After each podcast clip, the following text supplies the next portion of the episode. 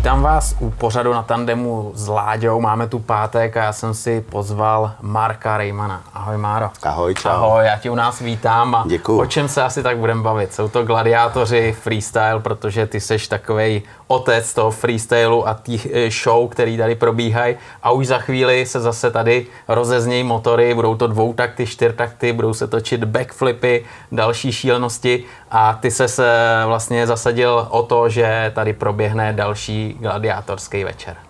No, eh, je to zvláštní doba, ale samozřejmě je to 20. ročník, eh, který měl proběhnout už loni, takže loni nám to zazdili a letos teda ne, že by to bylo veselý a že by to bylo, že by to bylo nějak jednoduchý v této době něco pořádat, ale jak jsem včera říkal s někomu, tak je to moje srdcová záležitost a musí to proběhnout. 20. ročník, to už je jako slušný číslo, je to takový kulatý ročník, takže budou oslavy a určitě bude něčím výjimečný, je to tak? Tak výjimečný bude doufám ježděním, protože uh, furt, uh, přestože my se snažíme tam dělat jako velkou show okolo, tak furt je to o, o jezdcích a o jejich umění a, a uh, hraně rizika. Zase máme skvělou sestavu, uh, počínaje samozřejmě domácí scénou, uh, Péťou Pilátem, Matějem Česákem, Liborem Podmolem, Filipem, s Deňkem Fuskem, tak samozřejmě tam jsou i světoví jezdci, jako je Luka Krman, Adam Jones, David Rinaldo. Bryce, to jsou prostě kluci, kteří patří dlouho k naprostý špičce světový. Ale mám největší radost toho, že právě ta naše scéna, tak si myslím, že patří k té světové špičce a že je to něco takového, jako co vlastně, na co jsem strašně pišnej, že jsme s Petrem Kuchařem dokázali tu scénu tady postavit a že ta si žije svým životem, na který my můžeme být hrdí. To je právě skvělý, že opravdu ta česká scéna, jak ty říkáš, je kvalitní a kluci, když přijdou někam do světa, tak eh, neudělají ostudu, naopak eh, dokážou tam vyloupnout takové věci, které se třeba i svět učí. Ale teďkom si zmínil eh, právě Petra Kuchaře, to je prostě, že jo, pan freestyleový jezdec. To srdce, to musí být obrovský, proto, protože to, co on začal dělat v té době, kdy tady ještě jako se koukalo na DVDčka nebo nějaký eh, videa, kde občas někdo skočil přes dunu a podobně, tak eh, Petr do toho šel na 100% a začal točit potom backflipy. Ty si na to určitě vzpomínáš na tu dobu, to musel být, to musel být hrozný punk. To byl hrozný punk, protože vlastně já jsem Petra sponzoroval a měl zastoupení značky No Fear, a přišel za mnou někdy v roce 97 Petr Kovář, komik a tenkrát dělal manažera supercrossovému týmu a říkal mi, jestli bych je chtěl sponzorovat, protože Fear vyráběl i oblečení na motocross. Takže jsme se dohodli v podstatě asi za 10 minut, tam to jako nebylo moc co řešit a právě v tom týmu jezdil Petr Kuchař a my jsme se s Kuchtou skámošili, a víceméně eh, já jsem ho potom naved k tomu, aby eh, se začal věnovat freestyle motocrossu. Takže ty v tom máš prsty. Já v tom mám určitě prsty, za tohle si, za tohle si jako určitě ten kredit vezmu. Eh, nicméně ta, tam tomu nahrálo víc věcí, protože my jsme byli někdy v září roku 99 v Miláně na takovém fast crossu, kde se sjela kompletní světová špička, včetně Jeremyho McGráta, který tenkrát byl takový jako eh, číslo jedna v Noufíru eh, a hlavně teda, eh, jestli se nepletu, šestinásobný mistr supercrossu amerického. Takže Petr jako se strašně chtěl ukázat v tom závodě a jezdil výborně. Nicméně v nějaký rozjížďce tam došlo, k, k, jestli si dobře vzpomínám, k nějaký špatné komunikaci mezi Petrem a jeho, jeho bráchou a Petr se díky tomu nekvali, nebo nepostoupil v té rozjížďce a myslím, že to bylo už jako do finále, že to bylo fakt jako velký. No, což samozřejmě ho jako rozhuřilo a přišel za mnou na tu tráť a tam se jako strašně vstekal. No a já jsem vlastně sledoval ten závod, ale víc než ten závod, tak jsem sledoval Edgara Toronterase a Lukas, Lukase Weisse, který jezdili úplně na chvostu toho závodu, vůbec nezávodili a skákali triky přes ty lavice. A já jsem takhle mávnu, říkám Petře, to prostě vyser se na ten supercross, na to závodění a nauč se tohle a, a já potom udělám akci freestyle motocrossu v České republice. No a podstatě najednou zazvoní telefon a Petr říká, ale tak já jsem rampu, tohle mám všechno a jdu to zkoušet. Takže Petr se do toho pustil no a pak bylo samozřejmě na mě, abych splnil tu svoji část dohody a Uspořádali jsme vlastně v roce 2000 první freestyle motocrossovou akci eh, v České republice. A po nějakých letech mi Andy Bell říkal, že vlastně to byla první freestyle motocrossová akce v Evropě. Což já mazec. jsem vůbec netušil do té doby. To je mazec, veď? To je dávná doba. Dávná dneska, doba, Dneska no, už je tak. to 21 let, že jo, té doby. A tenkrát ten freestyle byl úplně na začátku, že jo, to prostě byly triky, eh, které dneska, když by kluci udělali, tak eh, vlastně se na ně nikdo ani nepodívá a řekne, hele, jako ještě tohle, tohle se dělá normálně, dneska už je to někde jinde. Ten vývoj, když sleduješ za tuhle tu dobu, to je neuvěřitelný, věď. Tak ty si tady mluvil o tom srdci Petra Kuchaře. Jo. To je, a to je právě přesně to, že tenkrát nebyl žádný fompity, navíc, eh, navíc Petr neměl s kým jezdit, jezdil sám a přesně jak si říkal, koukal na ty videa a koukal se na to, co kluci v Americe dělají a pak se to snažil nějakým způsobem napodobovat. A e, samozřejmě e, metoda pokus omyl v tom freestyle motocrossu je jako dost drsná, protože když se to Petrovi nepodařilo, tak e, jsme spolu pak dva měsíce nemluvili, protože on byl v nemocnici. A zase jako se vrátil a víceméně jako myslím si, že těch pádů, který Petr měl, e, e, bylo tolik, že kdyby měl fompit, tak je to někde úplně jinde. Jsou ale, kdyby, no. ale to je všechno kdyby. Proto já si myslím, že si třeba dneska lidi jako málo uvědomují, jak moc ty kluci v dnešní době riskují, jak strašně eh, nebezpečný to je, protože ty triky, přesně jak si říkal, se dostaly na úplně jinou úroveň. A, vlastně to, co se dělalo v roce 2000 kolama dolů, tak teď se dělá kolama nahoru a víceméně většina těch triků, které se skáčou, tak jsou v saltu. A, nebo v dvojitém saltu. A to si myslím, že jako speciálně lidi, kteří vlastně že před 20 lety, tak to bylo všechno v takém jako krásném začátku. Uh, ještě to byla taková ta v vozovkách revoluční doba, kdy, kdy všichni chtěli všechno vyzkoušet, ať to byl snowboarding nebo skateboarding, uh, BMX kola, prostě bylo všechno na vzestupu tyhle ty freestyleové extrémní sporty. Eh, docela jako u té mládeže diktovali a dneska samozřejmě eh, ta situace je úplně jiná. A eh, to si myslím, že trošičku bere řekněme, jako tu znalost o tom, jak moc ty kluci riskují a co to vlastně znamená jezdit freestyle motocross a skákat, skákat triky hlavou dolů v 12-metrové vejšce na motorce, která váží 110 kg. To je neuvěřitelný. To je neuvěřitelný. Eh, posouvá se to neskutečně. Jo? To srovnání, ono to nemá cenu vůbec jako řešit. Jo? To, co bylo, co je teď, co bude, já vůbec se nedovedu jako představit, co ještě vymyslejí nebo co jsou schopní udělat. Ale když se vrátíme právě na ten začátek, tak uh, tam bylo super, jak uh, jsem se díval na fotky a různý videa, jak Petr skákal do bazénu nebo měl nějaký i balíky nebo něco takového, že jo. U hustopečích prostě tam v sadu jsem viděl nějaký fotky, to bylo jako fakt crazy, jo. To, to, to právě jako eh, to skákání do té vody zkoušel to salto. A eh, to je právě, myslím že ten moment, kdy mi jako volal z té nemocnice, jo, že eh, bohužel ta voda v podstatě v určitý fázi funguje stejně jako beton. Jo, a Eh, Petr si tam několikrát jako šíleně namlátil.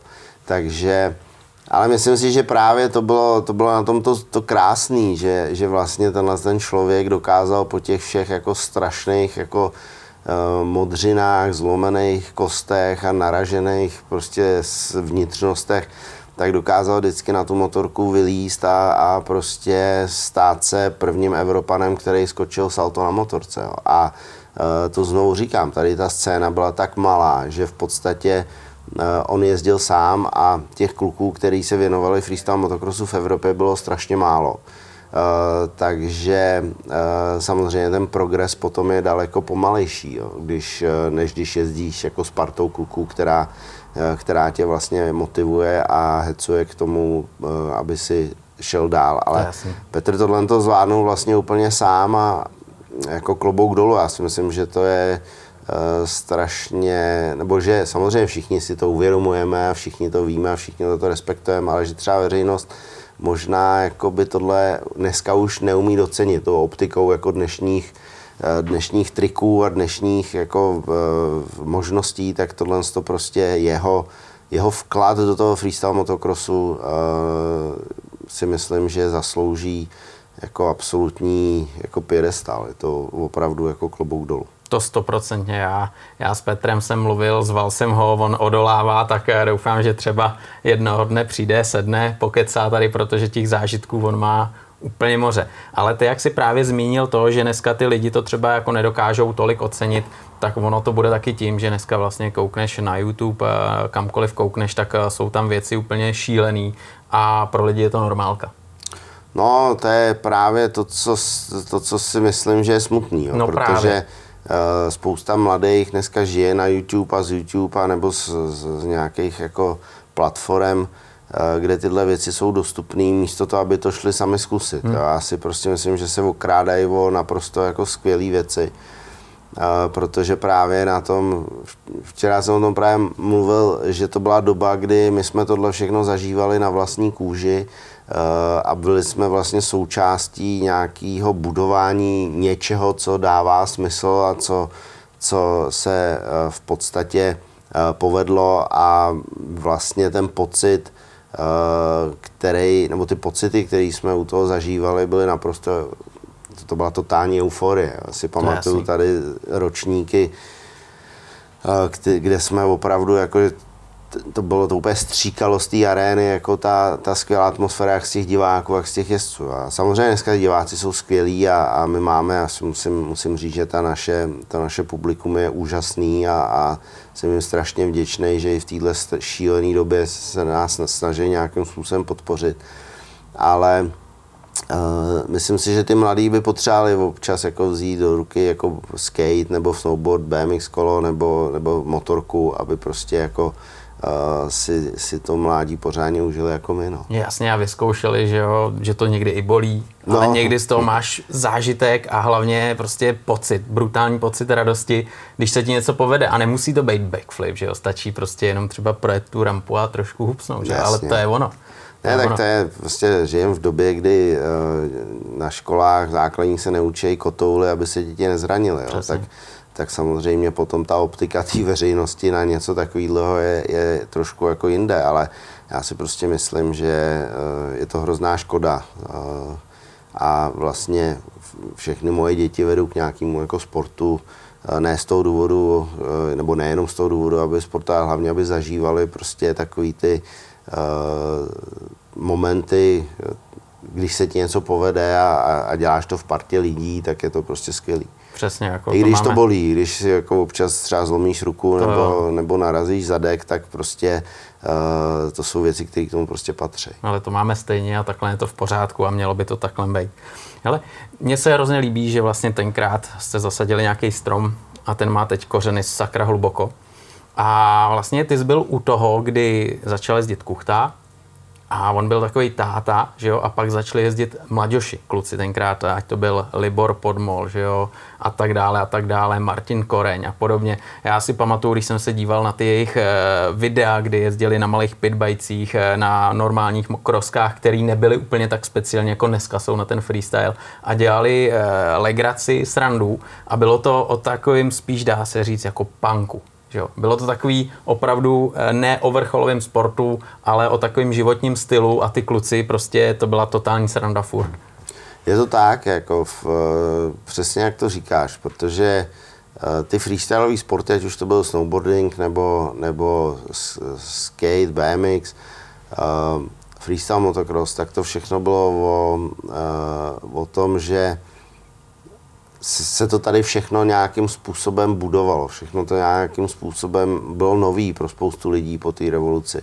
Takže uh, ten rozvoj byl naprosto fantastický. Můj brácha postavil že jo, skatepark uh, na Štvanici, kde zase jako si myslím, že díky němu se tady ta skateboardová scéna jako jaký šíleným způsobem posunula. Uh, byly tady naprosto, nebo furt tady jsou naprosto fantastický Mystic Skate Cupy, na který jezdí celá světová špička, takový ty old school lidi právě, no, kteří si uvědomují, jako co tenhle ten, eh, co tahle akce pro ten skateboarding znamenala, takže eh, pro nás to je ten freestyle motocross. Eh, když při, Petr přišel a přesně On teda s chodou tady samozřejmě na freestyle bude, takže, takže eh, předpokládám, že se ho můžeš stáhnout a udělat si ten rozhovor, protože si myslím, že vždycky dobře, když Petr mluví. Myslím si, že, že ty mladí by to měli poslouchat od takovýchhle lidí. Tak On si vzal pod křídla, protože uh, Libor Podmo s Martinem Korenem, tak ty si jako jezdili tak trošku sami a vlastně měli svoji cestu, což se mi, což se mi líbilo. Petr Kuchař si vzal pod křídlo Péťu Piláta, který víceméně začal s freestyle motocrossem někdy v deseti letech, který kromě toho, že se chtěl věnovat freestylu, tak velmi dobře závodil, takže to byl další takový jako talentovaný, talentovaný kluk. No a pak se ta scéna začala jako tak trošku bopnat a bylo to super vidět jako noví lidi, Ondra Záruba, Zdeněk Fusek, samozřejmě asi teď to nezařadím jako do těch správných let, ale prostě uh, vždycky přijel někdo novej. Uh, já jsem to měl tak, že na gladiátorech jsem uh, chtěl umožnit každému, kdo byl schopen jako se nezabít, uh, aby, se, aby se tam zviditelnil, aby tam byl vidět. Zajezdil si tam, takže e, v jednu dobu jsme dokonce měli nějakých prostě 18 jezdců v tom, v tom line-upu, což samozřejmě pak bylo složitý na různé jako logistické věci, tréninky a tak dále. Ale uh, začali, začali kluci si dělat svoje jammy a svoje akce, že to bylo jako výborný, že se to někam posouvalo. A my v té době uh, si myslím, že jsme strašně pomohli tomu freestyle motocrossu díky Nokia, která někdy v roce 2001, jestli se nepletu, tak jsme udělali takovou jako uh, tour a právě tam jsme Petrovi postavili v rámci toho uh, dopad mobilní. Jo, že, že víceméně Nokia uh, uh, to tenkrát velmi štědře zasponzorovala, my jsme byli schopní jasně vyrobit ty věci, které bez kterých by to nešlo. Eh, a to se, díky tomu se freestyle motocross dostal i do míst, kde by ho jinak lidi neviděli. Takže eh, samozřejmě Petr tenkrát jezdil sám, jezdil s, nebo, nebo eh, s Peťou Pilátem, pak se k tomu přidávali další kluci. Ale v té době to byl takový jako pionýrský počin, který si myslím, že to strašně nakop. Protože samozřejmě ta hala je jednou za rok a, a i když tam přijde, já nevím, v těch krásných dobách nám chodilo 29 tisíc lidí za den, Eh, tak to bylo krásný, ale samozřejmě furt to není 10 milionů. A Petr objížděl ty menší města a dělal tam show a vlastně ukazoval freestyle motocross lidem. Si myslím, že bylo jako super počin tenkrát. To stoprocentně a hlavně tenkrát se všecko nejen ta technika, ty triky, co dokázali udělat a ukázat, tak se vyvíjely přesně tyhle ty věci, jako jsou ty mobilní rampy a podobně. Dneska už mají kluci nafukovačky, že jo. Ale eh, když si vzpomeneš na tyhle ty začátky, na čem kluci skákali, jaký byly rampy, to byl docela pravěk, že jo, z dnešního pohledu. No, byl to pravěk a hlavně, a hlavně si myslím, že přesně jak si mluvil o tom punku, tak víceméně tam moc jako safety nebylo. Jo. Tam no. to bylo všechno jako prostě, když se to nepovedlo, jak to byl průser. A dneska samozřejmě díky těm nafukovacím dopadům, tak už je to bezpečnější. Teď jsem viděl nedávno nějaký šílený pád uh, máci uh, no. přes, uh, přes, uh, přes rejdy, když zkoušel nějaký front flip nebo skákal front flip, uh, tak nebejt toho nafukovacího dopadu, tak z toho pravděpodobně neodešel tak, jak z toho odešel. A uh, to jsou zase já jsem s tím bojoval chvilku, jsem si říkal, to je, ale o, to, o tom jako není a na druhou stranu ty triky už jsou dneska tak strašně daleko, že uh, prostě ty kluci nemůžou to skákat jako všechno na, na tvrdý dopad, protože uh, pak jsou víceméně bez práce, že jo, třeba no půl jasný. roku, jo, no, a to no. si jako dneska málo kdo může dovolit, takže takže jsem se s tím sám smířil a i jako teďkon na ty velké triky uh, máme v aréně prostě nafukovací dopad, protože furt je lepší, uh, že když to, když, to, když to skočej, tak to odjedou a odjedou to na tvrdým i na měkkým. A když ne, tak jediný rozdíl je, že na tom tvrdým se přizabijou, když to na tom měkkým jako uh, se uh, mají velkou šanci, že se víceméně nic nestane. A oklepou dál. A oklepou hmm. dál. Já si myslím, že prostě to zdraví, já jsem vždycky uh, považoval za nejhorší věc, když se mi na akci někdo zranil. Jo. Takže takže mě to vlastně přijde teď fajn, že ty kluci jsou víc v pohodě. Ten trik, když dopadnou na kola, tak vypadá úplně stejně, jako že dopadnou na tvrdý dopad. Takže jsem s tím v klidu a vlastně si říkám, je to fajn, protože to riziko zranění je daleko menší to máš jako, když se podíváš na závody třeba MotoGP, že jo, tak eh, kdysi dávno se jezdilo na přírodních tratích, stromy, baráky, patníky, dneska tam máš kačírky, unikové zóny, ale díky tomu se ten sport posunul úplně někam jinam. Technika, eh, technika jízdy a i, to, i ta bezpečnost, že jo? takže to je ten freestyle taky. Ale stejně, když se podíváme na ty začátky, když to začínalo, tak eh, ta hala, nebo vlastně ta dráha, tam, kde kluci skákali, kde měli ty skoky, tak to vypadalo ale úplně jinak na začátku, že jo. Tam, tam se pracovalo s hlínou a tak dále a tak dále, takže pro tebe to muselo být šílený tohle organizovat. To bylo, musím říct, že jako hlína byla speciálně v listopadu a v prosinci, tak hlína vždycky byla problém, protože no. v listopadu často prší a ve městech je to tak, že z té cihelny prostě ty nákladáky nemůžou vyjet, pokud je mokro, protože by zanesly že všechny silnice. Takže my jsme se vždycky modlili, aby nepršelo, pak jsme, pak jsme vedle Outu arény tady, teď už tam stojí nějaký nový budovy a, a hotel, ale dřív tam bylo takový jako depo, taková deponie, kde vlastně se nic nedělo, byl tak jako pozemek, který byl k ničemu a vedení Outu Areny nám umožnilo tam tu hlínu mít celý rok, což bylo super. Celý rok? Mm-hmm, to, to, bylo, to je hodně slušný. To bylo naprosto úžasný, eh, že, že vlastně to nám tímhle strašně pomohli a tomu sportu. A my jsme ale přesto jako uh, pak vymysleli, to, to vymyslel teda můj kolega Petr Manich, uh, který vymyslel, že uděláme uh, lešen, normální konstrukci z lešení, aby jsme právě ušetřili ten objem té hlíny, protože s tou hlínou se jako neúplně dobře jako dělá, speciálně jako vevnitř, to musíš udělat rychle. A něco jiného, jestli jsi v přírodě a máš na to prostě týdny, tak, tak tady to muselo být všechno hotové za pár hodin. Takže jsme postavili normálně dopady, kde jsme si nadiktovali šířku, jakou jsme chtěli a na to jsme dali tu hlínu. A to bylo jako super. A musím říct, že tady ten jeho nápad tak začali potom využívat všichni ostatní. Jo. Jako, všichni ostatní promotéři ve světě, tak, tak eh, to začali používat, nebo ne všichni, ale jako mraky. A nám to samozřejmě ušetřilo spoustu času. A druhá věc je, že když teda se s tím pozemkem vedle autoarény začalo něco dít, tak nám řekli, helejte se, bohužel už si to musíte odvíst. Takže my jsme vlastně s hlínou přestali úplně, protože to bylo prostě nereálný a neuvěřitelně drahý jako v podstatě po tom městě jako pohybovat. Uh, takže jsme se, uh, a tím, že jsme právě tý neměli kde skladovat, tak to riziko, že by, že by zapršelo a nemohli nám přijet nákladáky, vlastně bylo tak, tak vysoký, že, že jsme museli vymyslet už jenom ty, ty dopady čistě z toho lešení, ale uh, furt, uh, furt ta produkce kolem toho je, je strašně složitá, uh, furt jsou to motorky, které lítají vzduchem a furt potřebuješ mít nějaký jako bezpečnostní prvky, aby se ty kluci cítili bezpečně, takže jako tohle je náročný. S tou hlínou to bylo krásný, protože samozřejmě hlína k motokrosu patří, že jo? ale to, tohle z toho přirozeného spojení, tak jsme se bohužel museli vzdát.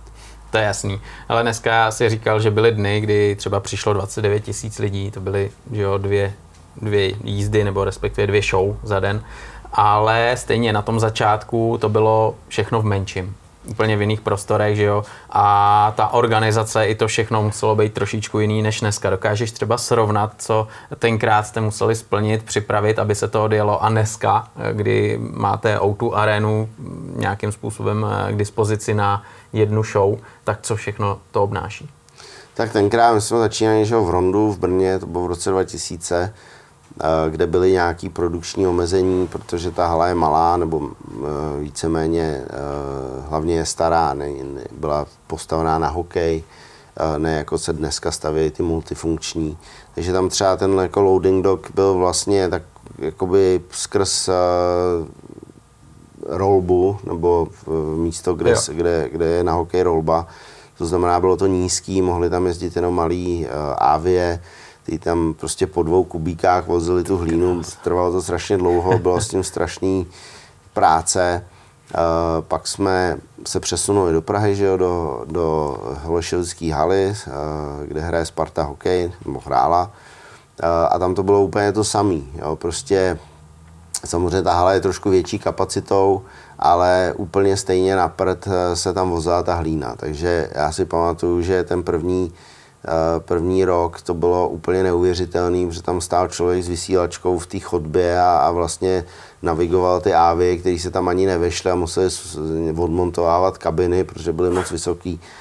Byl to oprus jako neskutečný, ale vždycky jsme to dali. Jo. A dneska ta, vlastně, když se otevřela Auto Arena, tak já jsem tam běžel ještě, ještě než ji měli postavenou, abych se domluvil na tom, že to tam budeme dělat, protože jsem přesně jako si těšil na to, že to bude ta velká hala moderní, kde vlastně vyjede nákladák, aniž by si to musel řešit a, a můžeš tam dát jako spousty techniky a je tam uh, spousta jako technologií, které uh, ti pomáhají s tou show.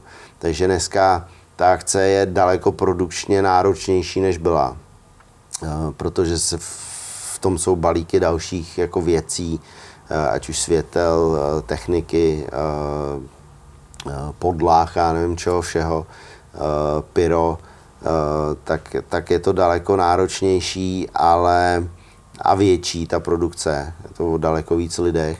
A na druhou stranu díky těm technologiím a díky těm možnostem té arény, tak pro nás vlastně to, co tam bychom dělali týden, tak tady uděláme opravdu za den a půl. Ono i musíš, ne? Ono Protože... musíš, no. To je.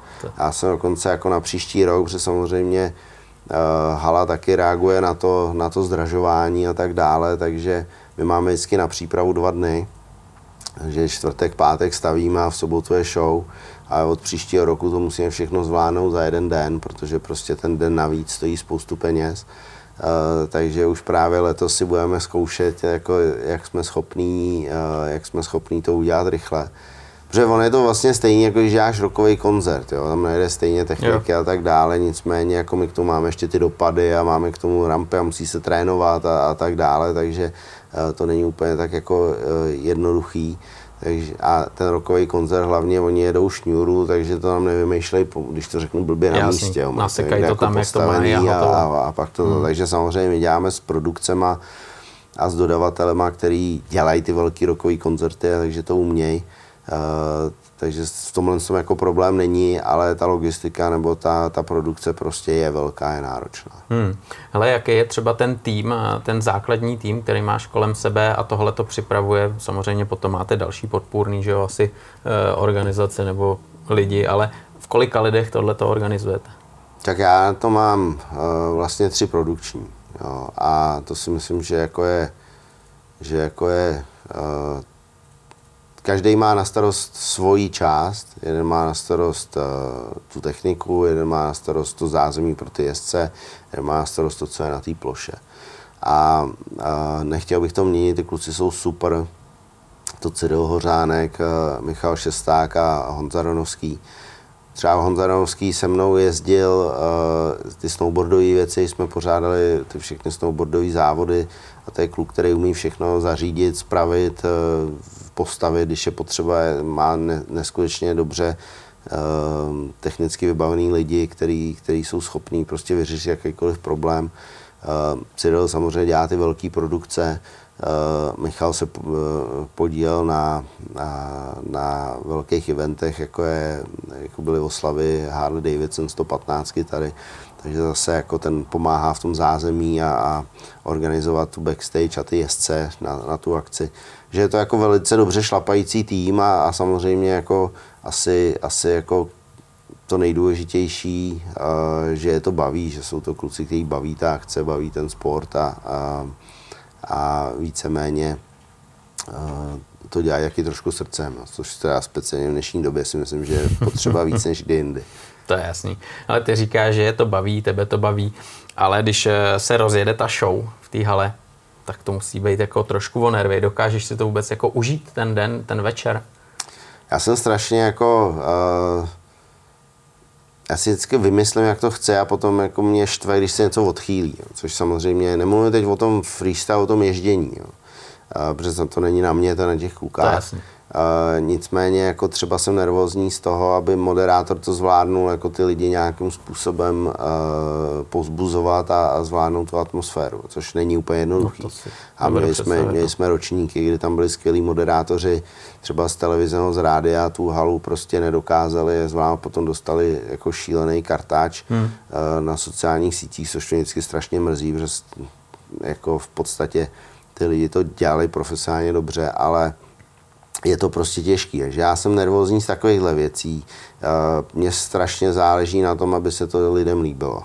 A eh, vlastně troufám si tvrdit, že eh, jsme tu akci udělali tak, že mraky jiných FMX producentů tak vlastně si brali nápady od nás a a my jsme v jednu chvíli došli do bodu, že jsme říkali, to, jak, co budeme teď jako dál dělat, protože my všichni čekají, co uděláme my, aby si opak jako udělali. Eh, my tu práci děláme za ně. Často, takže jsem si říkal, jako co teď? A vlastně uh, ve finále jsem si vždycky řekl, ale je to o tom ježdění. A mělo by to být o tom ježdění, jo, protože já nechci jako v, v ty kluky zastínit něčím, něčím jako jiným, takže my všechno tu show děláme proto, aby jsme podpořili jako to jejich ježdění já jsem strašně jako nervózní jenom z toho, aby ty lidi byli spokojení, aby se jim to líbilo, aby, aby prostě si řekli, jo, to bylo super, za rok přijdem zase, eh, aby si užili výkony těch kluků, ocenili je. A, a samozřejmě třeba dneska je tak jako blbá doba, všichni mají tak strašně jako divnou náladu, že já jsem nervózní přesně tady z toho, já nejsem nervózní z toho, že mi, já nevím, spadne strop a, a nebo prostě se, se rozsype dopad, ale uh, jsem nervózní z toho, aby ty lidi přišli dobře naladěný a přišli prostě si odpočinou od těch sraček, uh, který na nás valej, uh, lidi, co za to nemají ani odpovědnost a, uh, a užili si s náma jako to, že to děláme kurva 20 let a že to je bomba a že tady máme skvělou jako českou scénu a že ty kluci se na to těší a připravují celý rok a, a že si ty kluci, kteří přijou ze zahraničí, jak si váží to, že ta akce prostě furt je a, a, a snaží se tady předvíst prostě co nejlepší věci. To je jasný, ono těch akcí teď není tolik, že jo, aby kluci mohli skákat, dělat show, živit se tím freestylem tak, jak byli třeba zvyklí, že jo, to je, to je úplně jasný. Ale e, mně se vždycky líbilo, že, jak si to sám řekl, měli jste část kluků, co jsou tady naši jezdci, který patří mezi špičku, a pak přijeli kluci, kteří jsou tou světovou špičkou a, a byli tady opravdu jména e, jako fakt špičkový. Mně se hrozně vždycky líbil e, Igo Sato, toho jsem měl strašně rád, i, i ty párty jsme si užili a byla sranda ale oni taky, že jo, přijeli a předváděli další nějaký nové věci. Eh, jakým způsobem třeba ty si s nima komunikoval, zvali na tuhle tu akci a byl si schopný je přesvědčit, aby přijeli do České republiky, do Prahy a eh, tady něco předvedli? No, to bylo eh, vlastně od roku 2001. Já jsem, já jsem 2000, v roce 2000 tak víceméně přes tady nějakou manažerku z Francie tak jsem scháněl první kluky a ona s chodou okolností zastupovala Mikea Jonese, Tomio Clowerse a, a zastupovala a Manutru a Jeremyho Lamblena. A tyhle ty kluky vlastně mi jsem poslala a Edgara Torrenterase. Já jsem slíbil, já jsem slíbil uh, Petrovi, že přivezu Edgara, že, mm-hmm. že jsme přivezli Edgara. Mm-hmm. A a potom eh, přes kamaráda, který s okolností se přijel podívat do Brna na ten první ročník a to byl, to, ten dělal No Fear v Maďarsku a Oakley v Maďarsku, tak se přijel podívat a strašně se mu to líbilo a rok na to udělal akci freestyleovou v Budapešti. A tam měl Andyho Bela. A říká, hele, já tady mám nějaký nový kluky a tady je tenhle ten, tenhle ten Kanaděn a to je super týpek a, a bylo by fajn, kdyby ho pozval. Takže já jsem 2001 byl s Kuchtou v Americe, bylo v únoru, kde Kuchta se zúčastnil eh, třech závodů eh, TH AFMX, eh, federace, která tam tenkrát jako nějakým fungovala. A Andy tam jezdil. Takže já už jsem se s ním poznal tam, ale nějak jsme se jako nebavili nějak jako hodně. Pak mi o něm v létě řekl řek Tamas a já jsem ho pozval eh, a teď nevím, jestli přijel 2001 nebo až 2002, ale vlastně od té doby Andy byl strašně uh, byl taky jako lídr mezi těma klukama. Ne, že by jezdil nejlíp, to ne, ale byl prostě, já nevím, možná někteří lidi znají ještě z Nitro Circus, to byl velký kámoš Pastrány. A vždycky on se s Pastránou hecoval, kdo udělá větší píčovinu, který se může víc rozsekat, tak Andy byl ten, který ho do dneška jako Travis jako uh, strašně bere. A vlastně uh, Andy byl zároveň uh, marketing manažerem Ogia. A Ogio, já asi všichni, co sledují motocross, tak eh, vidějí, že Ogio tašky jsou úplně všude. To je všechno zásluha Andyho. A Andy díky tady tomu měl jako obrovský vliv na tu scénu americkou, kanadskou a vybíral mi jezdce, který byli v pohodě. A je fakt, že tenkrát ta první generace těch Američanů a Kanaděnů, která jsem jezdila, tak byli kluci, kteří byli neuvěřitelně jako pohodáři, kteří si strašně jako vážili toho eventu, měli ho rádi a to nejenom kvůli tomu ježdění, ale i kvůli tomu programu, co my jsme pro ně tady v Praze měli, z čehož je mraky jako vtipných historek. Si dovedu představit. Takže Co jsem mi zažil tam. No, no. Takže Andy vlastně mi pomáhal uh, s těma těma klukama, tam to bylo obráceně. Tam ta jako akce se dostala do, do bodu, kdy do Prahy chtěli jít úplně všichni. Uh, a když já jsem byl někde na X Games nebo nebo v Americe, tak za mnou chodili ty kluci a chtěli hrozně jako přijet, jo, se jako nabízeli sami. To bylo jako super. Takže vlastně díky, díky tady té spolupráci s Endym, tak my jsme nikdy neměli problém vlastně získat jakýkoliv jezdce jsme chtěli. Hmm. A potom, že jo, když se otevřela Auto Arena, tak, tak to zase úplně vy, vystřelilo někam jinam a vlastně první rok to nebyly Gladiator Games, Gladiator Games to bylo až v roce 2005. Hmm kde já jsem hledal nějaký téma pro tu, pro tu akci a, a vlastně uh, tenkrát jsem koukal na Gladiátora v televizi nebo v kině a, a říkám, tyjo, tohle je úplně super scéna pro ten freestyle motocross, jako Koloseum, to je prostě jako Řím, jako uh, a, a gladiátoře, že jakhle to vlastně vzniklo. No a tím se ta akce dostala se úplně kam jinam, protože všichni byli nadšení z těch sloupů a z mhm. toho vůbec pojetí a z, tý, z toho příběhu. Takže my jsme jako nikdy neměli problém sem ty kluky dostat. Jo. A, a teď samozřejmě je to, eh, tahle generace už nejezdí, už je, už je jako pryč a, a kluci dělají jiné věci, Andy má produkci, točí reklamy pro Red Bull, pro Toyota um, a dělá jako velké věci v Kalifornii. No a tuhle tu roli uh, převzal Martin Koreň, který mi s tím hodně pomáhá. Hmm.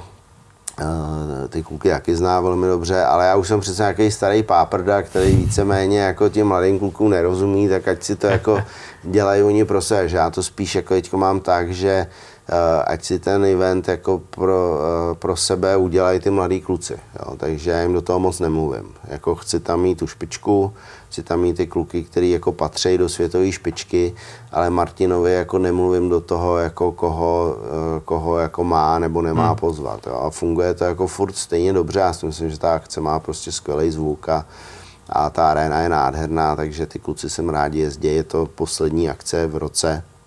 S příští rok by měla být ještě později. A já jsem vždycky chtěl mít něco na Vánoce. Jako, je, a nikdy jsem se tam jako netrefil po A příští rok máme datum 19. prosince, což má jako strašně vláho, rajcuje. No, to je, jako to je teda si, hodně to. jako... A Uh, jak říkám, je to prostě, letos je to, přestože to je 20. ročník, kde budeme nějakým způsobem bilancovat jako s, s těma klukama, tak uh, už jako přemýšlím o tom, co bude, co bude za rok. Takže, to se musí asi, že jo? protože to musí, no. tohle je pro tebe dneska už skoro minulost a ty jedeš... Přesně, ty pro jedeš... mě ta akce už jakoby je za mnou. Jo. No, jako je, no. to, je, to, je to jako strašně zajímavý, že, hmm. že víceméně uh, já jsem dlouhý roky nebyl schopen si tu akci jako užít ve smyslu jako je super, tyjo, teď budeme jako já jsem seděl na té afterparty ty, a řešil jsem, jako, co se jako nepovedlo no. přesně no. podle představ a co příští rok jako bude jinak jo. a to jo. Takže já jsem v tomhle tom byl tak jako trošku posunutý až mi občas jako někdo musel okřiknout, jo, protože říká, tady neřeš, teď chlastáme, ty, tak jako doplnej. prostě tady jako ty neřeš, co bude za rok. Ty. Já jsem v tomhle tom jako trošku jiný, no, ale uh, víceméně uh, pro mě je to o tom, aby sem jezdili lidi, kteří sem chtějí přijet kvůli té akci a ne kvůli tomu, že dostanou zaplaceno. Jasně. A to se jako vždycky dařilo a musím říct, že uh, uh, možná i proto my jsme si udrželi jako tak strašně dlouho tuhle tu vysokou laťku. Marku, byl třeba někdo, koho si pozval a po nějaký zkušenosti si řekl, jo, tak to už sem nechci, nebo to fakt bylo tak, jak říká všichni totální pohodáři, odvedli tu práci a skvěle se s nimi ještě bavilo, že jo, mimo. Byli kluci, kteří sem přijeli, tak vlastně přestože to byli naprosto super jezdci a, a jezdili ty největší akce jako světa, tak jsem řekl, že tady jako nechci. Jo. Jo. A já nebudu jmenovat, Jasně, to není, to není asi úplně to. Uh, bylo jich ale, ne, nebyl jeden, bylo jich víc.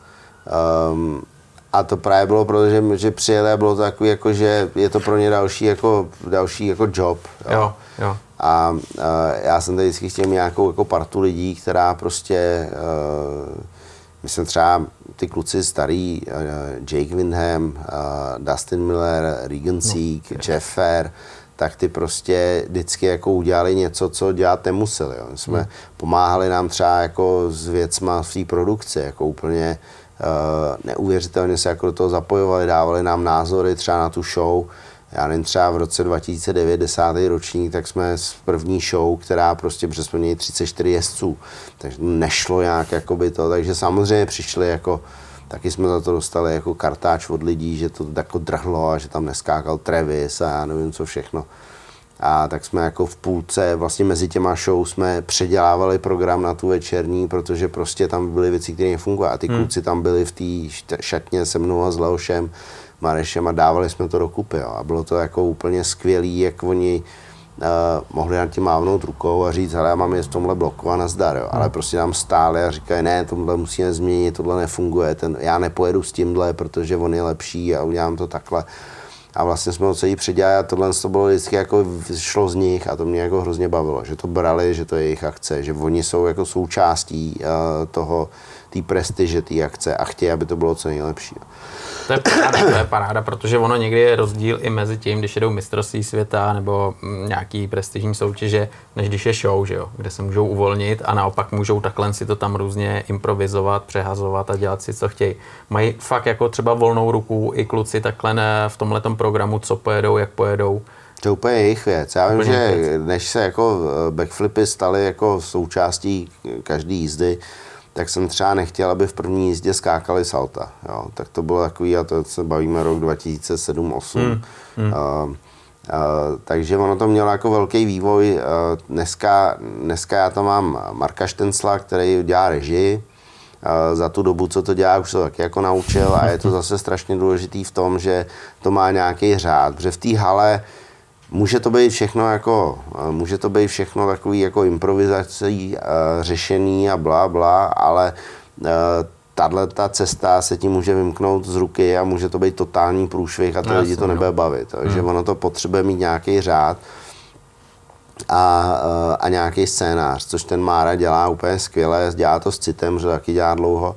Mimochodem prásknu na něj to, že když začínal, dělal tu první akci tady s náma, nevím, co to bylo za rok, jestli to bylo 2013, a, tak se mu povedlo, my jsme měli dlouhý skok, že jo, nějaký na 32 metrů, a, kde se kluci rozjížděli, rozjížděli z tunelu a Daniel Bodin jel na, na ten skok dlouhý přesně před rampou mu Mára zhasnul celou halu, takže, Dobrý. takže on v té chvíli jako už jenom to podržel to a projel to a, a nějak to jako dopadlo, že se nezabil, ale to není prásknu, že udělal, že do dneška si, si, si ho jako dobírám, ale jinak jako on tomu přines ten řád, jo. přines tomu to, že je napsaný ten scénář, prostě několika stránkový, kde ty kluci přesně vědí, co mají dělat, co kdy bude a je to, je to dobře. Jo. Je to dobře, že to má nějaký ten.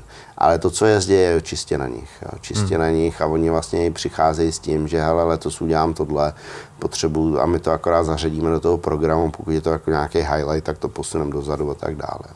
Jo, tak ono fakt, jak říkáš, tam musíš pracovat s jezdcema, že jo, ale i s tím publikem a s těma lidma, kteří se věnují publiku, že jo? Tam musí být show a vlastně to publikum, když prostě šílí, tak dokáže kluky i vyhecovat k věcem, který třeba úplně v plánu neměli. No, je to tak, no. A hlavně to je ten freestyle, jako já jim nechci zasahovat do toho, co hmm. mají, jako nemají jezdit, jo. Ale já chci, aby moje heslo je, kluci jezděte tak, abyste se nevšli zabili, aby jsme se všichni sešli na afterparty. A tohle to jako dokonce Andy Bell to někde jako, uh, někde jako říkal v nějakém rozhovoru, že jsem jediný promotér na světě, který jako tohle to říká, že je důležitý, aby jsme pak všichni šli kalit. Jo. A mně to ale přijde naprosto přirozený, protože samozřejmě nechceš jako jezdit za klukama do nemocnice. No a neseš i zodpovědnost, že jo, tak nějak vnitřně, samozřejmě ne jako papírově, ale cítíš to, že ty seš ten, kdo to zorganizoval a ty chceš, aby to všechno bylo. A já si to beru jako hrozně osobně. Mně se jako tyhle věci hmm. dotýkají, když se zranil, uh, když se zranil to byl ještě Jeff Tilton, ještě v Holešovicích právě, jak chudák byl e, na Bulovce, která to vypadá jak e, Drákulov, že jo? takže tam jako byl v těch ještě, to, to, to bylo dávno před nějakou modernizací, tak ten se takhle klepal víc toho, že, že no. co, co, mu tam udělají, než to. Já jsem říkal, ne, buď v klidu, naše zdravotnictví je nejlepší na světě. On říkal, to úplně nevypadá. Ale ten naštěstí neměl žádný těžký zraní, to byla nějaká klička, ale pak se zranil hodně blbě Martin Koreň, uh, což mě jako strašně mrzelo jako a, vlastně, a fakt jsem si to jako bral jako hrozně osobně a říkal si, to, jestli to není moje vina a, a jako dlouho, dlouho to ve mně bylo. Uh, takže z tohohle já mám jako velkou hrůzu aby se něco jako takového jako špatného jako nepřihodilo. Naštěstí ty zranění, co jsme měli u nás, tak říkám, nejtěžší bylo asi to Martinovo. Ale něk, některé ty věci vypadají šíleně. S okolností třeba si mluvil o Eigovi, že jo, který, který se zabil, hmm. ale, ale v podstatě těch kluků bylo víc a, a samozřejmě všichni tady jezdili, že jo? Vše, tak. všechny jako známe. Přesně tak. Ale za těch 20 let prostě já jsem, jak, to, je, to je vidět, kam se ten sport dostal, jo? protože ty kluci se vlastně začali zraňovat takhle těžce ve chvíli, kdy začaly ty triky těžký, které dělali předtím kolama dolů, uh, tak dělat kolama nahoru. Že? Hmm, točí to všechno. Takže to je, to je jako, a to je to, co si ty lidi neuvědomují. Oni to vidějí jako, že to je běžný a že to je vlastně na pohodu, ale no. ono to fakt jako na pohodu není. Třeba stačí 10 cm a je to úplně jinak. Jo. To že jo, teď, hele, tam dřív backflip, kdo udělal backflip, tak byl eh, totální king, že jo. Dneska potřebuješ udělat dvojitej, anebo frontflip, že jo. Takže tohle je masakr, kam to letí, jakým e, fofrem to letí dopředu, to si člověk ani jako nedokáže představit, co oni musí trénovat, jakým způsobem trénují do toho e, foam kitu, že jo, než jdou na hlínu. Ale když půjdeme ještě k jedné záležitosti, co, co bylo super, tak e, Travis Pastrána jednak přijel, byl tady, podíval se, ale taky vy jste s Petrem Pilníkem jeli za ním. To musel být taky zážitek jako hrom. My jsme jeli za ním a to vlastně s chvilkoností zase domlouval Andy. Protože já jsem s Pastránou vlastně uh, neměl žádný velký kontakt. Hmm. Jako, uh, něco jako přes no fear a to. A uh, tohle to domluvil Andy byl. My jsme přijeli za ním ještě s Petrem Kuchařem. Bylo to naprosto neuvěřitelné. Jsme byli jsme pro nějaký tři dny nebo čtyři u něj v, v tom Pastrálandu, který tenkrát vlastně už byl docela dobře vybavený. Dneska je to samozřejmě ještě někde úplně jinde, ale e, pro Péťu to bylo naprosto, i pro Petra Kuchaře, myslím, i pro Kuchtu, i pro Pilníka to bylo naprosto úžasný zážitek a samozřejmě pro mě. Pro mě v tom, že mě donutil udělat salto na motorce do Fompitu a řekl mi to stylem, jako co tady čumíš, tyjo, proč nejsi oblečený, tady máš motorku a musíš škubnout, až vědeš na, na tu hranu. No, tak a dal to. Já dal jsem tam po třetí a na pitbajku. Jako no, no, to, jak, ale to, nebylo to, to je jako to, docela. Ale musím říct, že ten první tak byl jako, jako tyjo, Kiss of Death. Tyjo, tam trocha ulítla se jako tak nějak dopad.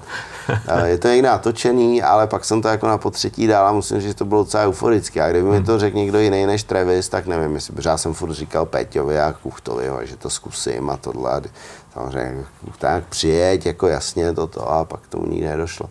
Tak tady to bylo fakt jako raz, dva, tři a najednou jsem byl oblečený a šel prostě jsem jdeš. na to.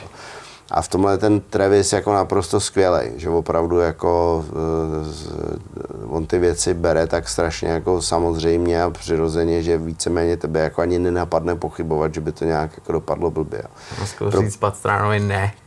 A přesně, zkus říct Pastránovi ne, ty u něj doma. Uh, tam jako, myslím, pro Péťu to byl obrovský zážitek, protože ještě jako hodně, hodně mladý. My s Kuchtou jsme si to užívali, protože jsme byli vlastně jakoby v naprostém jako ráji pro, pro freestyle motocross. Andy tam sám tenkrát nebyl, ale jezdili tam kluci právě, kteří už začínali z Nitro Circus, i když tenkrát se tomu ještě taky úplně neříkalo.